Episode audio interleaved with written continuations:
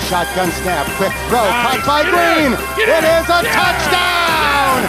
Adriel Jeremiah Green.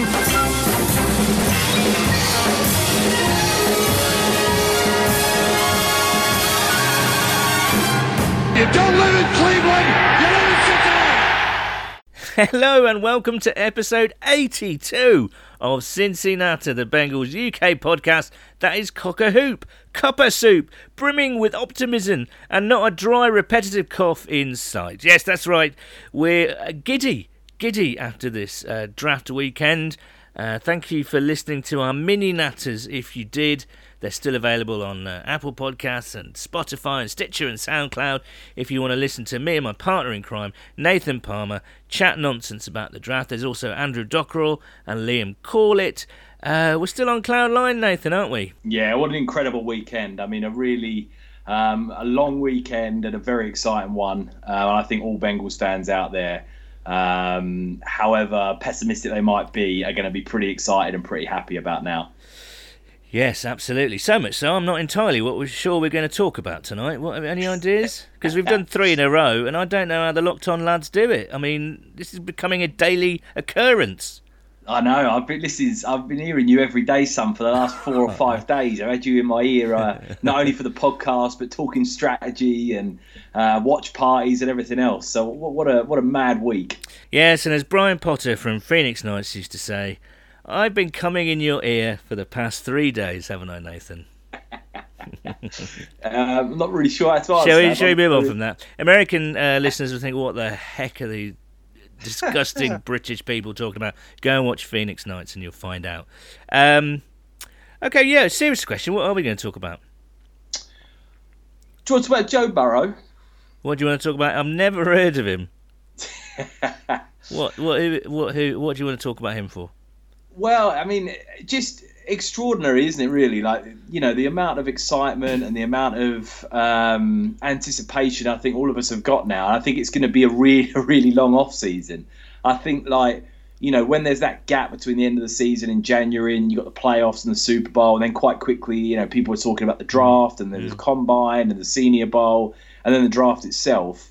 You know, the calendar's actually been quite full, but with the amount of excitement that Bengals fans have got at the moment, you know, mainly surrounding Joe Burrow, but also the free agents and other guys that we've picked up, like Tee Higgins and um, the linebackers and everything else. I think it's going to be a really, a really bloody long wait. Um, Yeah, absolutely. through- And I think and uh, Tee Higgins today was uh, confirmed. I think I think he, he put out a tweet that he was going to get that number eighty five jersey.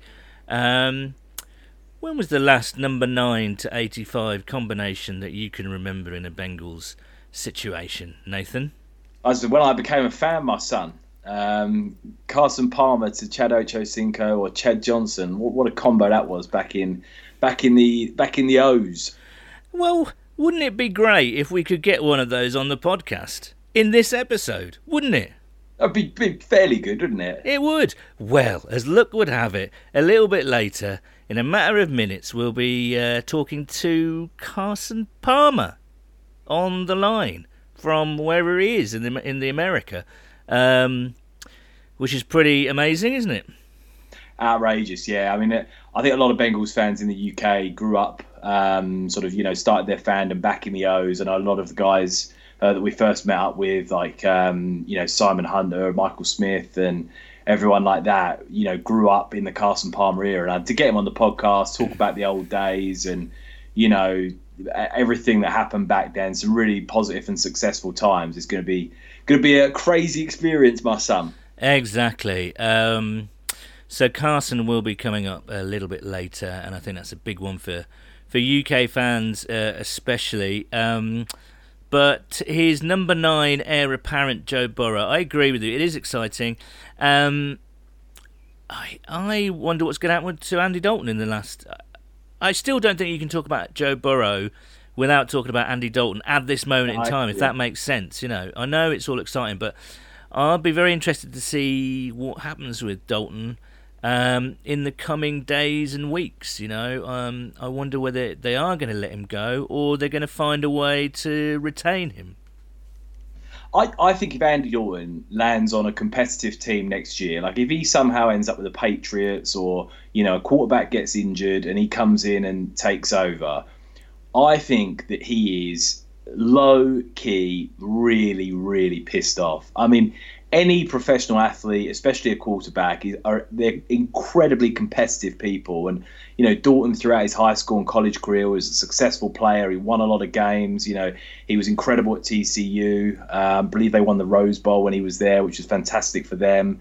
Um, and then when he came to Cincinnati, he just brought that winning culture with him. And for years, you know, the Bengals were very, very competitive. And I think for him, you know, the fall from grace in the last couple of years, and then to be completely sort of taken out mid-season in favour of Ryan Finley, which was a bit of a slap in the face to him on his birthday, and then to have you know the euphoria of Joe Burrow and people wanting to lose games down the stretch so they could get him. You know, the new kid on the block comes in, all shiny new toy. All these Bengals fans are, you know, extremely excited and completely casting him aside in many ways, um, and talking about him in the past tense. If I'm Andy Dalton, be it in Cincinnati or be it, you know, wherever he ends up, I wouldn't fan. I think he's going to have something pretty serious to prove, and I wouldn't mind betting betting you that he does it. I think he's still got something in the tank. He's still, you know, he's got a few years left in him at a high level, and I, like I said, I, you know, I think he's got something pretty pretty serious to prove. Uh, yeah, I agree. I agree, and good luck to him. You know. Oh, absolutely. Um, I wish him know, the best. Mm, absolutely, but but we have to talk about Joe Burrow because he came across extraordinarily well in um, in the the press conferences that he. I don't know if you watched any of the video conferences, but yeah, he's just eager to get to work and he's kind of keen to get going and yeah, he comes across as a very impressive young man. Yeah, absolutely. And you know, you can get good quarterbacks out there that have got the intangibles, they've got the accuracy, they've got the arm, the whatever else, but sometimes you know that those traits the leadership qualities the work ethic the high character they're the things and the traits that diff- like are the difference maker between an average quarterback and an elite one. And i think you know that's something you can't teach. You know it's a lot of people just have it. And i think from everything i've seen from joe burrow he's one of those guys. People gravitate towards him. He gets the best out of people. He energizes people. And i think I think he's an excellent person to bring into the locker room. And I think Zac Taylor, again, another guy that people seem to sort of gravitate towards, you know, very well liked by the players and people within the organization. So, you know, if the Bengals can get it right, I think they've got a, you know, a really good team and, uh, you know, some really high quality character guys in that locker room. Yeah, that, that seemed to be uh, the real theme of the weekend, really. You know, Zac and the club and Duke Tobin drafting really high character guys, either sons of coaches or team captains or whatever they might be, you know. And yeah, I'm still sort of, you know, you tend to read the, even after a long weekend like that, you know, you, do tend to read uh, the the national press, see what the grades are, and overall, I think the grades for our 2020 draft class were overwhelmingly positive. You know, A's and B's I think Evan Silva was the only one to sort of give us a C, which is no surprise because it's Evan Silva. Um, so I, now the dust has settled, are you are you as happy about it than you were over during the weekend? Yeah, I'm I'm very pleased with it. I think if you look across the board at I mean, I was looking at some other websites and their grades for a lot of teams. A lot of teams have got some positive grades, and yeah, I think I saw that. Yeah, you know, there tend there's not many drafts out there where people are saying you know E's and F's and like you know even mm. D's knocking around. So I think there's a lot of good players in this draft. I think it's a really talented draft. I think a lot of people have been eagerly anticipating it with everything mm. that's going on. Yeah. Um, I think we've done well. I mean, you know, you've drafted the future of your franchise in Joe Burrow, and there's there's still a chance that Joe Burrow might not be a good player, but by all accounts, I don't think the Bengals could have got themselves you know a safer prospect at that position in the last five to ten years. So mm. there's everything to be excited about. I mean, even if every other player in that draft, like I said the other day, doesn't pan out, you've got what you needed from this draft if Joe Burrow turns out to be the player we think he is. So I'm very, very excited. You know, we, we stood firm, we took the pick, we, we didn't need to make it more complicated and start trading around or anything like that. Mm. We seem like we've got some good value players that other people, you know, really that were well liked in the later rounds, like Keem Davis Gaither, Logan Wilson, uh, Markus Bailey, you know, to really shore up a position of need. My only my only concern, like I've said in the last couple of mini natters and episodes, is the offensive line, as we've talked about. But other than that, I think you've got to be giving it a B plus, A minus um, type grade for, yeah. for the players we picked up. We do have a question coming from uh, uh, one of our lovely listeners uh, later on um, uh, about other teams' drafts and where we see our draft, uh, you know, in comparison. So we'll, we'll have a look at that. And but certainly, I think that B plus A minus grade is is a fair. Um, fair grading, I think, uh, for the draft. You know, as I say, the linebacker room has been transformed, and you know that uh, you'd hope at least one of those guys sticks and becomes a really good quality starter for us. You know, uh, you would hope that Tee Higgins will make some sort of impact in his rookie year, and then going forward, who knows? He could be, depending on the contract situation to AJ Green, could be his long-term replacement. So I think it was wise with the talent available up in that uh, second, third round for wide receivers and the depth of that position. I thought it was a wise move and an exciting move. Um, yeah, and absolutely. then uh, you know the offensive line we've got Hakeem Adeniji, probably a depth piece. He's quite a versatile guy, by all accounts, and of course that is the only uh, slight question mark about this draft. I think. Um, Although we do have a couple of listener, uh, listeners coming up who have bigger question marks about the draft. Um, but so I've got a okay. question for you. You can fire away, Nathan. This, you know, I've got a question. On, I want, you know, uh, normally you do the question asking on this podcast, on. but I'd like to sort of, you know, surprise you now again with some tidbits. So, and this is a this is an interesting question, right? That I don't think think's being asked at the moment because everyone's feeling very positive. But yeah. you know, we're here to ask the questions. Do you think low key that based on the last couple of drafts that we've had, that Duke Tobin is under pressure if this draft doesn't work. Because by all accounts, everyone is normally quite positive after a draft. There's always good videos of people coming out online, highlight videos, people that you know you have got higher grades on them by certain media analysts that you know shows that you've got value. But if you look back at the last couple of our drafts, you know you go back and look, we haven't had a Pro Bowl player from a draft since 2013, mm. which was Tyler Eifert. 2014 and 15, there's not one player that we drafted that's still on this roster.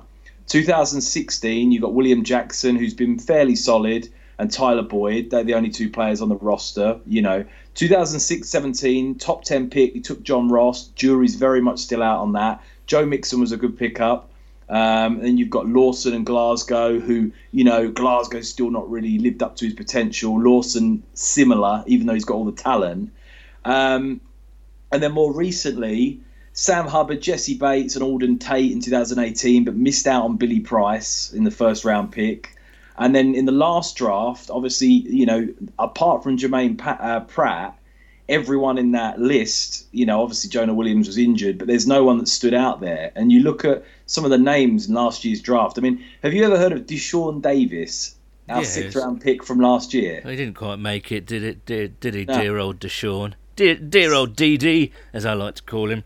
Um, does that concern you at all? You know, you're looking back at that and you're thinking that obviously we're all pleased with the draft we've just had, but you look back at those last ones, and I, I, don't. There's quite a few misses there, especially in the first round. You know, for some due to injuries and whatever else. But do you think the pressure's on Duke Tobin a bit? I think the pressure's always on Duke Tobin, really, because he has become over the past three, four years the de facto general manager. He's the one answering questions on podiums at combines and things like that.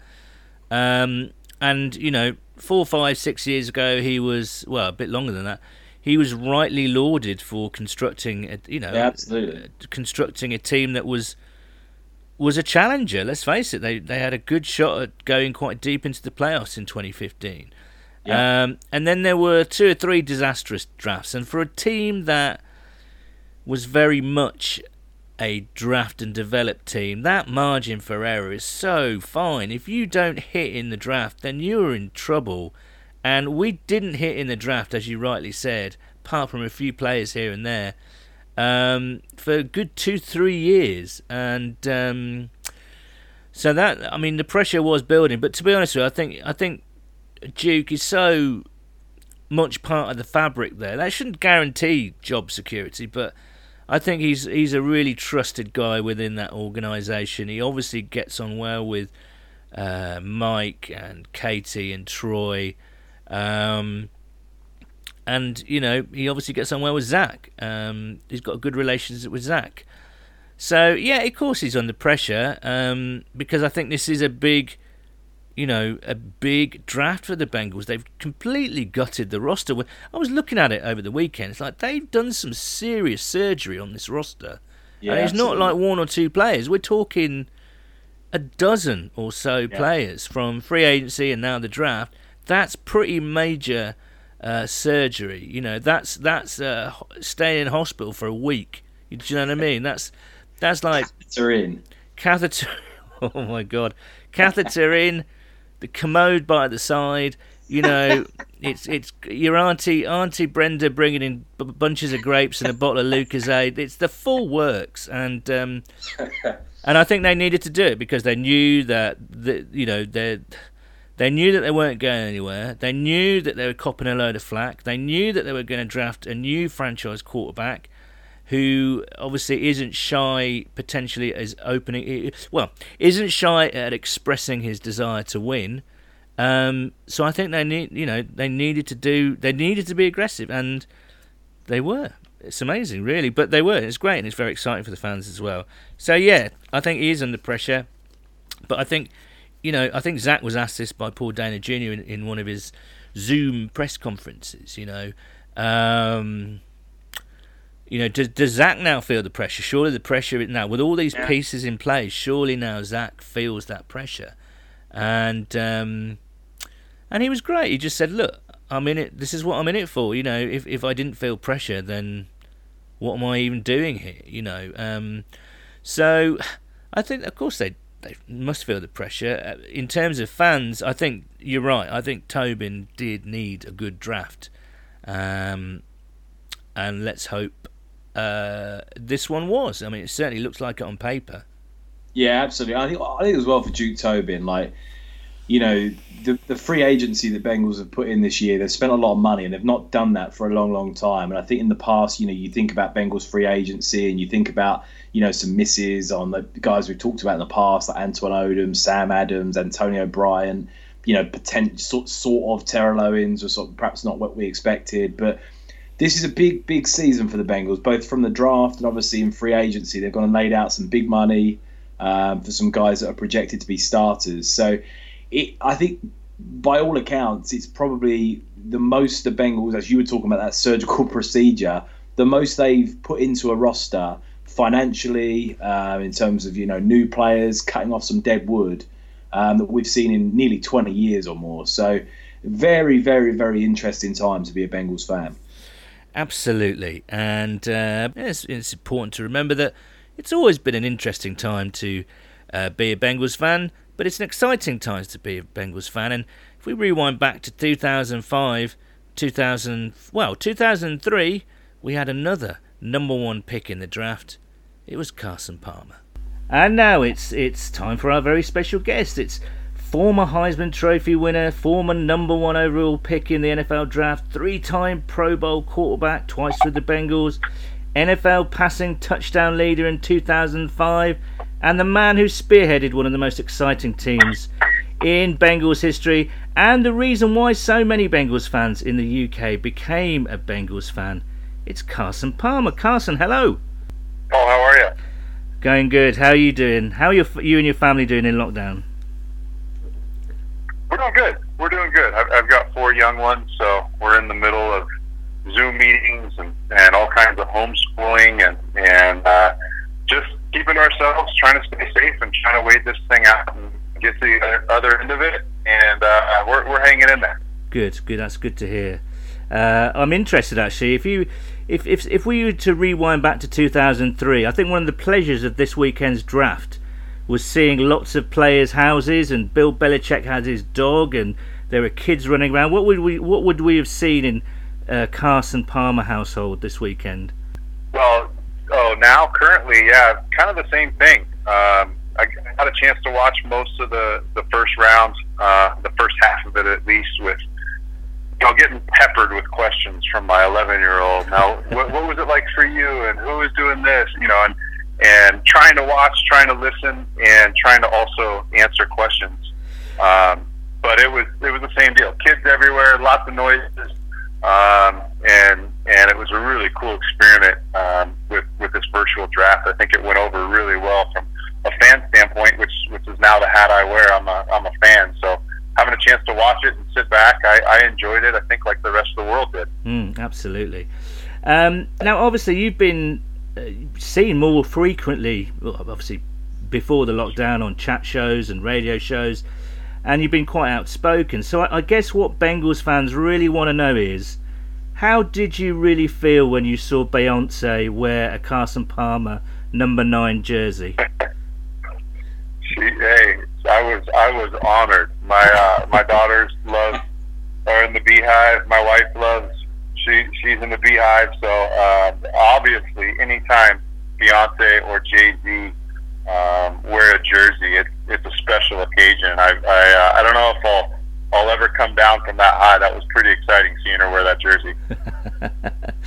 okay, let's get back to serious business. Um, uh, obviously, uh, Joe Burrow taken the number nine jersey now, and everyone's he's the name on every Bengals fan's lips, and uh, he he looks like the real deal.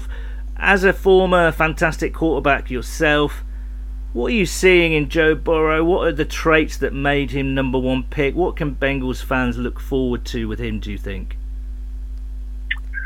Well, I, I think the first thing that that um, you can't see on film that when you have a chance to spend time with them and, and be around them, and, and my younger brother Jordan, who also played in Cincinnati, mm. is or was his uh, his personal QB coach. So really spent a ton of time with him before the draft, combine, before all of his uh, his meetings, before his personal workouts. And um, the one thing you don't realize um, until you you know you, you get around him and spend time with him is just how mature he is. I mean, for a kid just coming out of college he is ready to step into the NFL. There's not going to be a grace period because he's young and, and might make a couple of mistakes or make some bad decisions. Um, he is very mature. He is beyond his years. He's very professional, um, and he's very focused. You know, he mm. sometimes you get these guys that are coming out in the draft, and you know they've got you know a little side business they're working on here, a business they're working on there, and they got photo shoots here and commercials you know, Joe's not distracted. Joe is very serious. He's very in tune to being a, a, a professional quarterback first. And I think that's one thing that kind of bites guys in the butt, so to speak, is they get all excited to go to the NFL, and then they want to start, you know, a, a record company, or right. um, you know, they have all these different business ventures and interests, and those are just distractions. Really, I think it's so important for a young player to establish himself in the league first and, and be a great player on the field first. And then opportunities will come your way and different uh, business ventures will come your way. But it's so important just to be focused and, and become a great player, not just a high draft pick. And Joe is very determined to become a great player and a star in this league. So, what did Jordan tell you? I mean, were you in touch with him throughout the process? Uh, we're not asking for any inside secrets, but I guess I guess you know if if you spoke to Jordan, he must have been raving about him, right?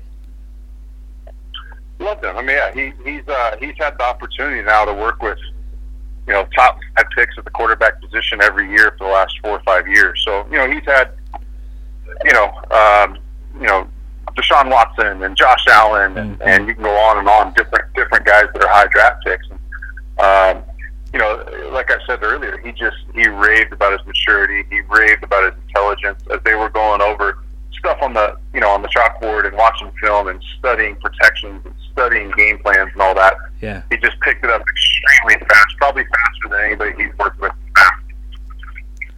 Um, well, we've seen comparisons to everyone from Tom Brady to Tony Romo, Drew Brees, the whole lot. Uh, when you watch him, who springs to mind?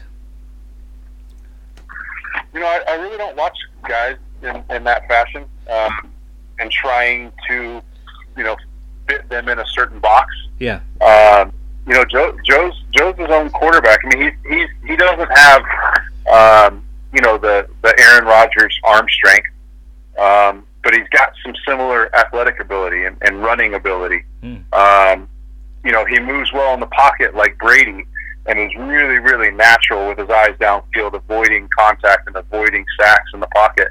Um, but as far as saying he is X or he is Y or he is Z, I, I really don't look at really any any player that way. Mm. Um, you know, I just I try to look at, at their strengths and their weaknesses and Mm. make it you know try to make an educated decision on whether they can be a successful player or not.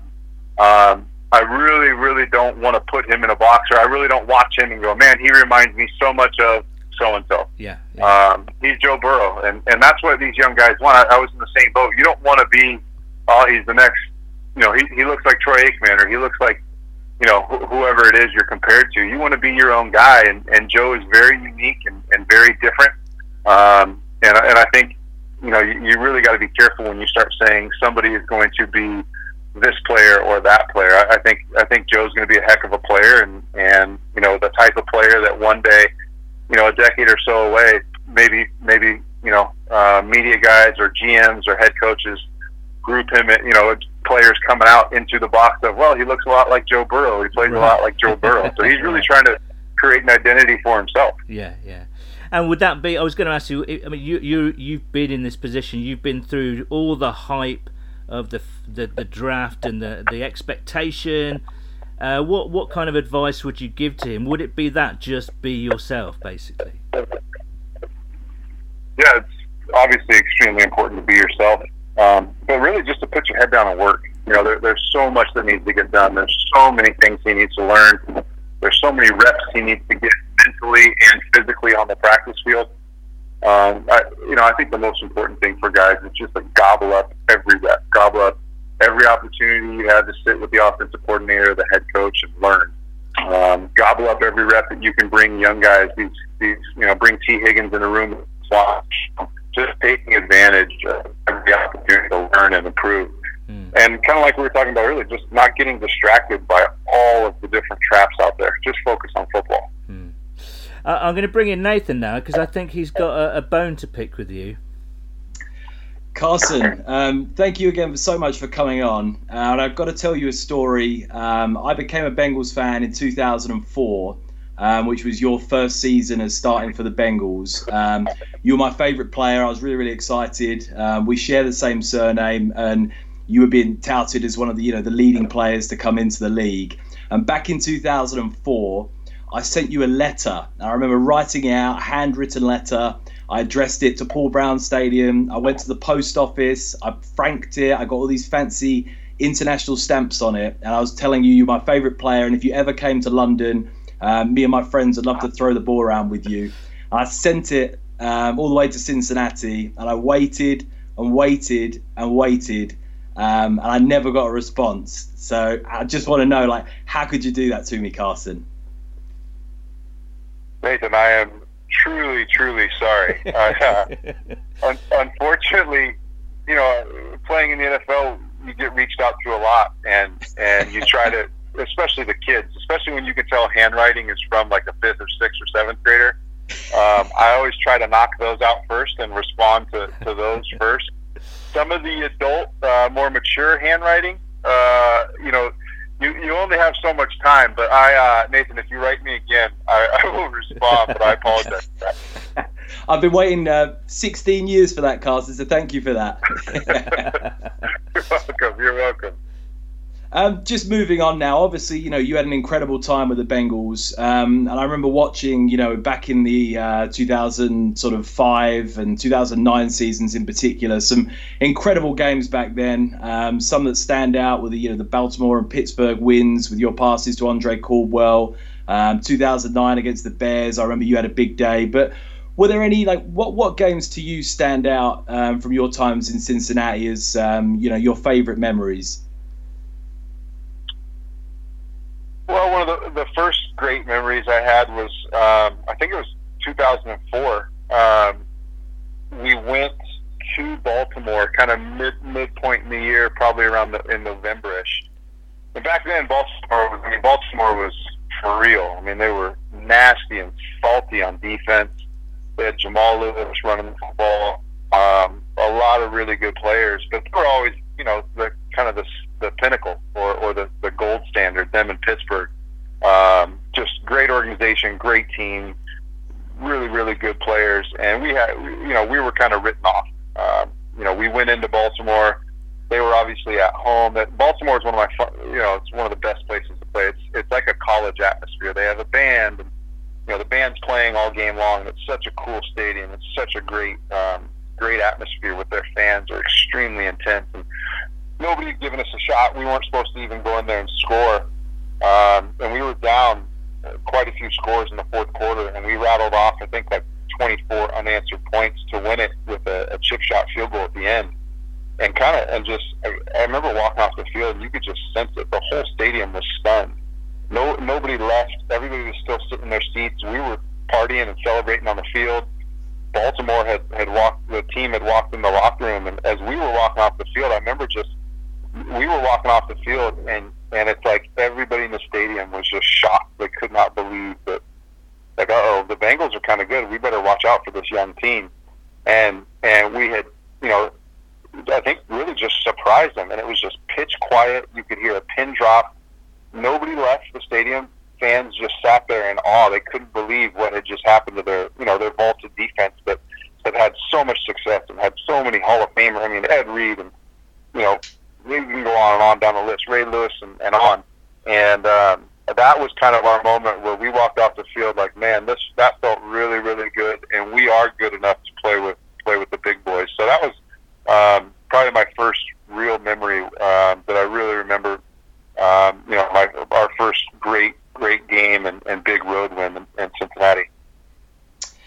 Absolutely. You obviously, you know, looking back on the teams you've played in um, throughout the years, you played with some incredible characters and incredible players. Obviously, Chad and uh, T- Terrell Owens, Chris Henry, T.J. Houshmandzadeh, uh, Andrew Whitworth. You know, some real greats um, that played for the Bengals throughout those years.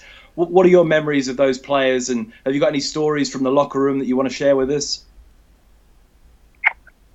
Yeah, it was a it was a wild group. Um, we had, we had some troublemakers. We had some guys that um, that like to have a good time. Um, it, it was just it was just a fun time, and we had Chad who, who was always doing something silly for attention and and, and gaining attention. Um, but I thought one of the the the funniest things I've ever experienced personally in the locker room was I, I had come in the locker room and everybody's kind of standing around Chad's locker, and I, I walked over to kind of see what was going on, and Chad had sent the we were getting ready to go to Cleveland, and Chad had sent the entire secondary um, uh, boxes of Pepto Bismol. you know, to, to cure to cure their stomach problems for having to worry about our, our offense and having to stop Chad. And they were they were pissed. They were sending stuff. They were sending messages through the media back to Chad, um, and and sure enough, we went in and, and took care of business and, and stuck up for Chad. And even though he put his neck on the line and, and did something um, outlandish like that, we knew we had to go in, and that's that's the kind of crew we had back then. You know, our, our guy Chad was our guy. Everybody loved Chad, and he, you know, he he stuck his neck out there, and, and we went in there and, and into Cleveland and backed him up and got out of there with the win. And he had a big game, a bunch of catches, touchdowns, yards, all that. Um, but there was always, with Chad especially, there was always something. He was always kind of poking the bear, uh, so to speak. Uh, no matter who, we were, whether it was Ray Lewis or Troy Polamalu in Pittsburgh or, or the whole Cleveland secondary, um, he was always poking the bear and, and having fun. Carson, we, have got to talk about um, the 2005 season. Um, obviously, you know, so much talent on that team then. And I remember that playoff game against Pittsburgh, um, the first pass of the game down the sideline to Chris Henry. Um, I remember the, ca- the camera panning back to you, um, writhing in pain on the floor and being taken out of the game. And I remember for me back then, the frustration, um, there might have even been a few tears because I knew how close we were that season. Um, in that 2005 season, if you haven't, if you hadn't got injured, do you think the Bengals would have gone on and won the Super Bowl that year? Great question. Um, you know, you, it's easy to sit back and say, yeah, now. Um, but I just look at, you know, the, the the Steelers beat us, and they went into to Denver and beat Denver. That was the you know John Lynch was the starting free safety. They had Jake Plummer at quarterback. They had a lot of really good players. Uh, and so you know I, I look at that year. We I think we could have hung with with Denver in Denver. You know I, I think we could have we could have maybe gone in there and gotten a win. You know, and Pittsburgh obviously beat us and knocked us out, but we had handled Pittsburgh really pretty easily um, that year and, and felt like we were the better team. And obviously, then going on and, and, and winning the Super Bowl makes you feel that way now. But man, it, there's a lot of people that sit around and go, "Man, coulda, woulda, shoulda." The NFL, the NFL, you either do or you don't, and and we we didn't. I mean, we've just had Carson. We, we've been hosting watch parties every Sunday just to kind of give the fans, uh, you know, something to do, a distraction from all the craziness. And one of the games we had recently was the was that regular season game, the 38-31 victory up in Pittsburgh, um, which was amazing. And you kind of forget what a great team it was. And you had you had really special chemistry with Chad, TJ, and Chris Henry. Um, and they were very, very different personalities, weren't they? Totally, totally. I mean, TJ and Chad have known each other since high school. You know, they went to college together at Oregon State. Were teammates there. Were teammates with the Bengals, so they had a great history together. Um, you know, Chad being from from the South in Florida, TJ being from California on the West Coast, and then Chris Henry being from from New Orleans. Um, you know, we're from opposite ends of you know of our continent over here, and, and everybody had a completely different background and different childhood and, and different things they had to overcome. But we all got along really, really well. I mean, TJ was so outspoken and a yeller and a screamer and demanding, and Chad was wild and fun and and all over the place and dramatic and you know all you know, there's there's a lot of um, adjectives to describe him obviously. and then Chris Henry, you know, Chris Henry was just quiet and mellow and chill, and you wouldn't know, you know, if it was a Tuesday midday, um, you know, he's at home watching a movie, or if he was sitting on the bench waiting to go in for the final drive of the game in the fourth quarter, down by three points. He was so calm, cool, and collective at all times. Yeah. And just was so mellow. So each guy was so unique and so different, and from such a different background but we all just meshed, and and everybody got along great. And they laughed at Chad and got annoyed with Chad, and you know they they loved TJ and and knew that TJ would you know if they if they were in a street fight, TJ would have their back Yeah. all day, every day. Um, and Chris was just, Chris, I mean, Chris by far was the most athletic of the group. He was the fastest. He was the the had the biggest catch radius. He had the biggest vertical jump. Um, you know, he was he was a future Randy Moss. I mean, he was that Mm. kind of athlete. Unbelievable hands. When he first got there, I called him Spider Man because it's like everything, wherever you threw it, just stuck to his gloves. It was like he was playing with gorilla glue or super glue on his gloves. He just he engulfed the football when it came his way. Mm. Um, so he was he was probably the most talented player that. Andy was really, really smart on the football field. I mean, he understand things in two minute drills. I'd say, you know, I'd change something up, do this, do this, and he would get right in that exact zone and find that hole, slow his body down to time the play up perfectly. I mean, he just had such a natural gift on the football field. Um, and you combine that with just raw athleticism Mm. and freaky, freaky athleticism. He was he was a special, special player. Wow, good times. See, it wasn't all bad in Cincinnati then for you, really. No, I mean, no. As far I don't know if you guys have ever been there. It's an awesome place. To Oh live. yeah, yeah, yeah, You yeah. like being outside. Okay, so yeah, you know, I mean, I, I I love being outside. I love being in the woods. I love fishing. I love just I just like to be outside. So it's it's a phenomenal place to live um, if you like to hunt and fish. Um, but as far as the organization, I obviously had um, we obviously had our differences. Nathan. Um, yeah, Carl, just just to uh, finish things off, um, you know, you've been fantastic, and thank you again so much for coming on. Um, what does the future hold for Carson Palmer? Have you got any aspirations um, to be a coach, or you know, be a broadcaster, or anything like that, or are you happy for now, um, living in the great outdoors, um, out in Idaho, I believe, uh, where you are? Correct. Yeah. You know, I've I've looked at um, I've gone down the road of, of broadcasting and looked into it, and, and um, you know, I've done a handful of um, I've called a handful of games dry games where it's just you and the network.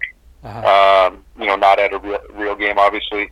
And I've been I've been talking to different buddies and, and people around the college game and, and the NFL about coaching and, and looking into that. And, you know, I've got I've, my youngest is four years old, and and I've got uh, an eight year old and, and twins that are eleven, and um, I, I just I, I'm focused on them right now. You know, I just I, I, I love the game. I love uh, the opportunities that, that the game provided for me, and you know, I, I just I missed out on so much when I was playing, especially with my older two. Um, if I were to get into coaching or, or broadcasting, I would just I would miss too much of, of what they have going on, and I just I'm not willing to do that right now. I, I you know I, I've I've got a vast amount of knowledge. You know, I've been around the game for a long time. I really understand it. I understand the business side of it. Potentially one day I could see myself getting into it in some capacity. Um, but the right opportunity hasn't hasn't come across my desk, so to speak, um, as of yet. And I'm just I'm enjoying being around my kids, and I'm enjoying. Uh, I was enjoying, you know, coaching them and being around their sports and their activities and, until COVID nineteen hit. Yeah. And I'm looking forward once once we get past this as as, as a planet and, and move on. I'm I'm really looking forward to um, to not missing anything anymore and, and being um, as involved as I possibly can be in, in everything they have going. Well, Carson, um, you know we always knew that you were a good guy, and I really enjoyed watching. I think, and obviously Nathan did. He, and I did. You know, I just really loved watching you play for the Bengals, and I loved your press conferences with that kind of dry sense of humour. So we wish you the best, you and your family. Hope you stay well and safe. And and honestly, this means a lot to Bengals fans in the UK. So thank you so much for joining us. Yeah, thank you so much, Carson. No, I, I, Nathan, Paul, I, I appreciate the opportunity, and and if you need me again, you've got my my contact info, and and uh, if you need another guest to fill some airtime, let me know. I I, uh, I enjoyed talking with you guys. So there we go. Uh, that was Carson Palmer. Uh, not everyone's cup of tea at the moment, but I can tell you now, there's a lot of fans in the UK that uh, still hold him in the highest regard, and I thought he was really interesting, Nathan. Yeah, it's incredible. I mean, like I said in the interview, you know, I grew up watching Carson Palmer, and um, it's a real honour to speak to him. You know, he had some incredible times in Cincinnati, and I know a lot of fans, you know, have, turned a bit sour on him because of the. Uh, you know that controversial exit and stuff, but um, you know you don't know all the business behind the scenes in sports and what goes on and stuff. And obviously, you know, real shame how it ended. But you look back on some quality time, some quality play on the field. Um, I thought that was a really insightful and interesting um, interview. So, you know, a real pleasure to have him on the show. Absolutely. Uh, so thank you to Carson. Uh, we've we wanted him on the show for a long time, and uh, what a pleasure it was to talk to him. And uh, what a pleasure it is still to talk to all you guys out there. And thank you for talking to us back. We've had a really busy weekend with the draft and producing videos and podcasts every day. And uh, we're asking you to, to keep going with us. We've got the watch parties every every weekend that's still going on really well. Uh, and also, we've got our, our, correspondences from you guys. We are on Twitter at WhoDey underscore UK and Facebook Bengals UK. Uh, so let's get to it, Nathan. We've got loads, and I think there might just be a solid handle or two tonight. If there's no solid handles, I quit. It's all over. All I'm right. done. Okay. And you can find yourself a new host. All right, don't promise things, honestly. don't build my hopes up. Uh, Andrew Dockrell at Dockers77. And of course, Andrew uh, played an integral part of our draft build up, so a huge thank you to him. All right, lads, couple from me. Firstly, great work this weekend. Number one, 1 to 10 grades in your confidence by position group, 1 being the worst, 10 being the best. So, position groups. Uh, goodness me, that's a long one. Right, quarterback. No, I just want a number, that's all. We've got a lot to get through. So 10 being the best, 1 being the worst. Yeah. how confident I feel at the position. Yeah. Um, 7. Yeah, same. Running backs, Um, 7. same. Uh, tight ends. Uh, 3. Ooh, I'd say a six. No, I'd say five maybe. Uh, wide receivers. Um, and a an 8. I'm going seven because there's still a bit of you know uncertainty there. The offensive line. Um, a 2.5. Oh, good lord. I'll, I'll go five still. Okay, defense. The defensive line. Um, 6.5. Okay, I'm, I'm going seven. maybe six. Don't know. Or I could go in between, like a six and a half, like you did. Uh, linebackers. Um, five. I'm going six. I like the way that they've addressed the linebackers. So, uh, and the secondary. Um, seven for me actually. Oh, yeah, mm, I'll go six and a half again. Um, and special teams, kickers. Uh, four. Oh, oh God. Never ask Nathan to grade our kicking situation. Uh, number two, uh, percentage chance these uh, these five last year contract guys are on the roster in 2021. AJ, Fifty percent. I'll go seven. Uh, I'll go. I'll go seventy. Uh, John Ross, Twenty-five. I'll go fifteen. Uh, Joe Mixon, Twenty. I'll go. I'll go fifty. Uh, William Jackson the third. Oh, 30. Uh, I'll go 50. And uh, uh, Randy Bullock. 50. I don't know. 40? I don't know. Anyway, sorry, Andrew. We've got a lot to get through. Those are big, in depth questions that you have down the pub with several alcoholic beverages. That's that's a whole podcast right there, son. I know, right? Uh, Phil Hatton at Bengal Blue Boy. Really good draft. Fully support uh, reloading the linebacker room. I'm okay with Bobby Hart at right tackle. Uh, five years right tackle starting NFL experience and still only 25. Supplant him with a first round pick, maybe, but not a Josh Jones type. Oh well, we'll be better this year. There you go. Uh, very positive from Phil there. Uh, La Jungla Hispania at Jungla underscore es. I think this is Juan, the uh, the guy who runs uh, uh, Spanish Bengals or the Spanish Jungle. First of all, so a very big hola to uh, Juan. Um, first of all, we got Burrow, who could be once in a lifetime uh, franchise QB. That's perfect. A wide receiver, not a need, but in the second round fits incredible and gives Burrow a present. Uh, rest, Godspeed, rest, good speed, versatility, and power to our new defense. Misses some OL needs, but very solid draft, and he gives it an A. Uh, good stuff, Juan. Take care over there. Um, Sean Whitehead at Sean Whitehead underscore. Uh, it's a shame they didn't take a Jones in the third, but by the sounds of it, they had targets and were set on Wilson. Uh, then when it came to the fourth, they went BPA. We will have Jonah back and also five to six bodies for the guard centre who they like and expect first year players uh, to take a step this season. We have taken three linebackers who all have the quality to do well in this league, plus a franchise QB and a new wide receiver who could be the heir to the AJ Green throne. This offseason has been very positive. Maybe could have taken an offensive lineman early, but I think we can run with this team. Hopefully, we get the line building together because they did well uh, the last game of the season against the Browns. We knew it wasn't going to be fixed all in one year, but it's a good start. Yeah, well said, Sean. Uh, Martin Greer at Martin Greer 73. Thanks for doing the mini natters. Really enjoyed them. Hope Nathan got a, gets a few solid handles this week. Who Dey? We ain't got any yet. I tell you, I'm getting, I'm, I'm, my, my heart is pounding, son. Stay stay calm.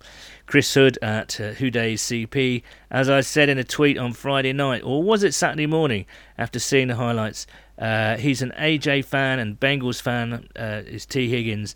I'm more excited about him than Burrow. Sheffield United know the benefits of, having one of their own as players. Well then. Uh, Nigel Granger at uh, Fleet underscore risk looks like Zac has a plan and put it into play in free agency and sol- solidified it in the draft. Need a bit more O line, but I think he used undrafted free agents for that. I'm sold on the team, and we look good for the season if and when it starts. Even had a cheeky bet on a Super Bowl win. Nigel's keen.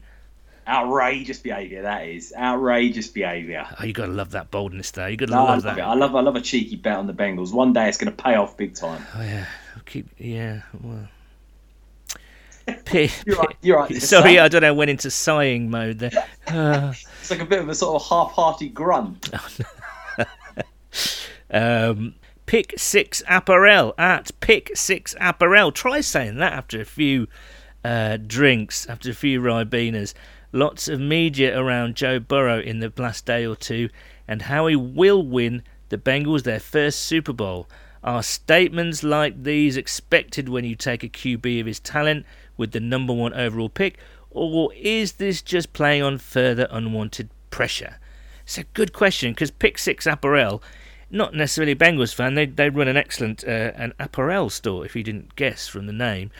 Um, and it is interesting because expectation is now through the roof. He's won a national championship. He's broken all the records. He's coming into a franchise that desperately needs a new quarterback, desperately needs and wants a win of some description. I mean, the pressure is huge on Joe Burrow, and um, you know, anything less than playoffs in the near future. I mean, he, I don't know what you know. Whether you can start labelling him a bust, but I am not really like that. Really, I, I wouldn't go that far. What's your thoughts on expectation for Joe Burrow? Well, I think, it, the, the, like you said, the expectations have never been higher. Um, I think no one can even comprehend that he actually, you know, it might take a while for him to kick in. He might not be playing at his best until you know season two, three, four. You know, I think next year we, you know, anything more than about five or six wins would be incredible um, for Joe Burrow, and you know, to really get his grip on that starting spot and um, win the team over and be a captain. I think that's what you're looking for early. I, you know, I, next year, I, I think you know, for, for Joe Burrow to be even as good as Andy Dalton, who's you know a seasoned NFL uh, veteran, very often as we've said, the Meridian line for quarterbacks. If Joe Burrow in his rookie season was as good as a mid-round sort of middle of the pack quarterback, that'd be exceptional. Um, even like Kyler Murray, the number one pick last mm, year, you know, mm. had flashes, but the Cardinals, you know, still weren't by any means the finished article. So we've got to temper our expectations and give Joe time to learn the offense, get to grip with the new coaches and the new players. And like we said, it's a big transition, and whenever you bring a lot of new players in, it does take time for it to gel together. So I think we have got to be, as much as we're excited, we've got to be patient. Yeah, absolutely, and it's a good it's a good discussion to have. Really, I think at some absolutely. point down the lo- line, what constitutes a failure or a success when you're a first overall pick. You know, it's it's really difficult. Uh, Richard Dixon at Lord Rixendale. Solid handle. There, there we go. go, Lord Rixendale. Always rely on the Lord to come through. Uh, I liked our draft, but it was always going to be good after getting Burrow. I must confess, though, I'm just tweeting this so Mr. P gets the chance to give us a solid handle. P.S. Great podcast over the weekend, lads. There you go, mate. I really appreciate that. It's been a, a horrible barren patch for solid handles, and um, I'll remember this. Uh, who day, my son? Uh, Jamie at Trek White Beaster. So, does the influx of linebacking talent mean the end for Jordan Evans? He's got a fight on his hands, the geezer, isn't he? I mean, that, that's he's got a you, fart on his hands. That's what I was saying the other day. You've got to breed some competition at the position, and I think you know Logan Wilson and Akeem Davis Gaither are probably very likely to make the roster. But for Markus Bailey, the seventh round pick, I mean, that's who Jordan Evans is going to be fighting with. If Markus Bailey can stay healthy and show some of the potential he had when he was at Purdue, that's going to be a really interesting roster battle. So we'll see what happens. Uh, and he wants to know who starts at linebacker now. He has it as Pratt and Wilson. I think uh, Bynes is going to be in there in the base defense, surely. Um, yes, I think so. Yeah. Uh, and then who knows what uh, stuff they're going to line up. Um, it's exciting though. It's gone from a, a bare cupboard, bare cupboard to a, a one stuffed full of things and excitement and stuff uh, or people, players. Anyway, that metaphor didn't work at all. Uh, Duncan Yeadon at Slam Dunk the Funk. What, Solid handle. What a draft! I'm so effing hyped for this season. Mini Natters were brill, and congrats on hitting 5k. Hope everyone is staying safe. And Duncan makes reference to the past that we well, we we broke through the 5,000 follower barrier on Twitter. We've got a bit of a way to catch up to. I can't remember who it is. The, the Cowboys are on at seven and a half thousand. Uh, so we're still number six uh, overall. Uh, but we've gone through the 5k barrier, which is brilliant. Yeah, and I think you're going to see a lot more Bengals fans in the next two or three years. If we, you know, with Joe Burrow coming in, and if the Bengals can be an exciting team, you, you will see a new generation of Bengals fans. I think, like we became, you know, I became a fan back in 2004, and I know a lot of other guys did in the UK.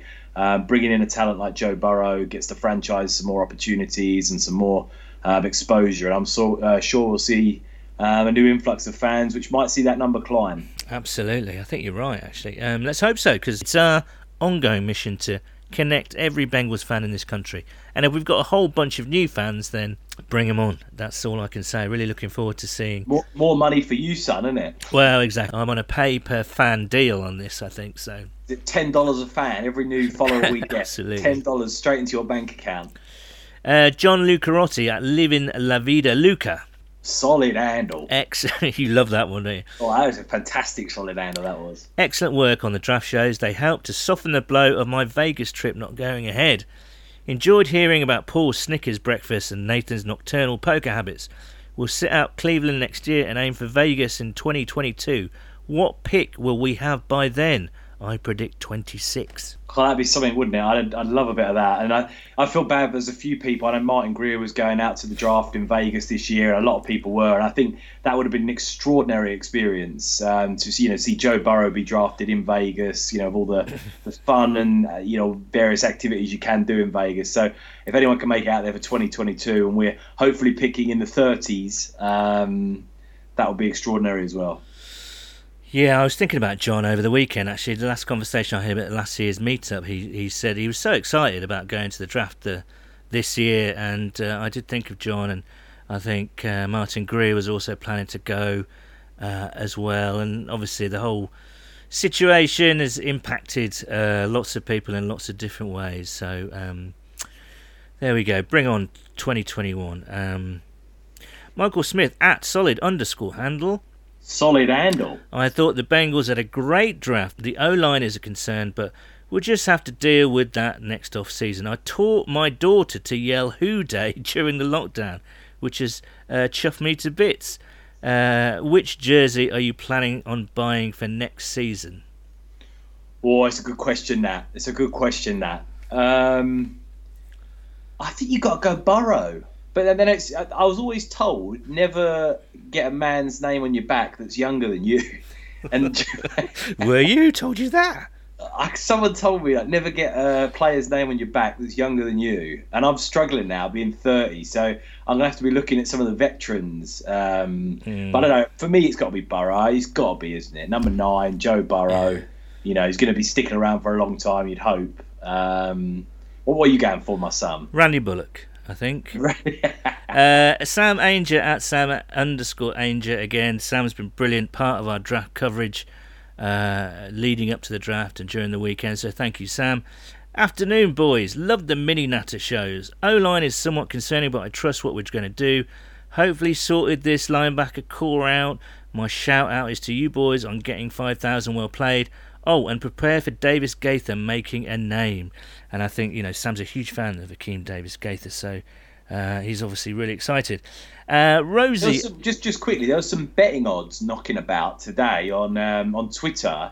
And it had mm. Akeem Davis Gaither outrageously, like like seventh on the list for defensive rookie of the year at oh, wow. twenty to one, wow. which was extraordinary. I think Jay Morrison um, put it out there or shared the image that someone else posted. And yeah, extraordinary for him to be sort of, you know, lifted mm. in that top bracket like that. Absolutely.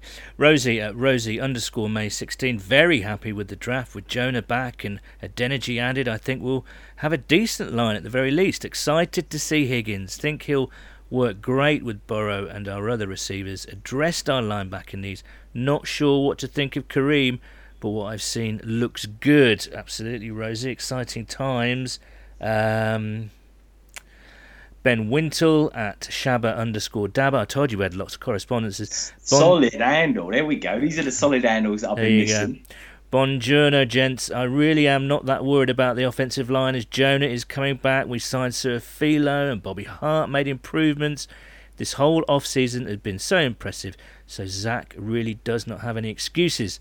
Uh, and he asked whether we're going to be buying any Burrow jerseys, and I'll be buying my Bullocks jerseys. Uh, Uh, what game you predict the first Burrow to Higgins touchdown is? Um, also, are we assuming the Pro Bowl bet back on?